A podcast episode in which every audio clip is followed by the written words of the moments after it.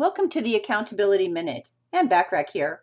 If you think creating a successful business may just be one of the most challenging goals you've ever taken on, you're probably correct. Building a successful business is not a walk in the park, but it is certainly a realizable and achievable goal. It doesn't always require a lot of money, although that would be clearly an asset to you.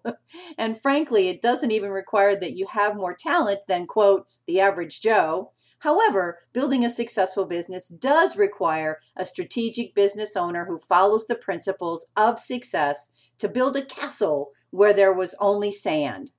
Over the next five days, we're going to explore the top five success principles that will teach you how to create a successful business in realistic and achievable steps.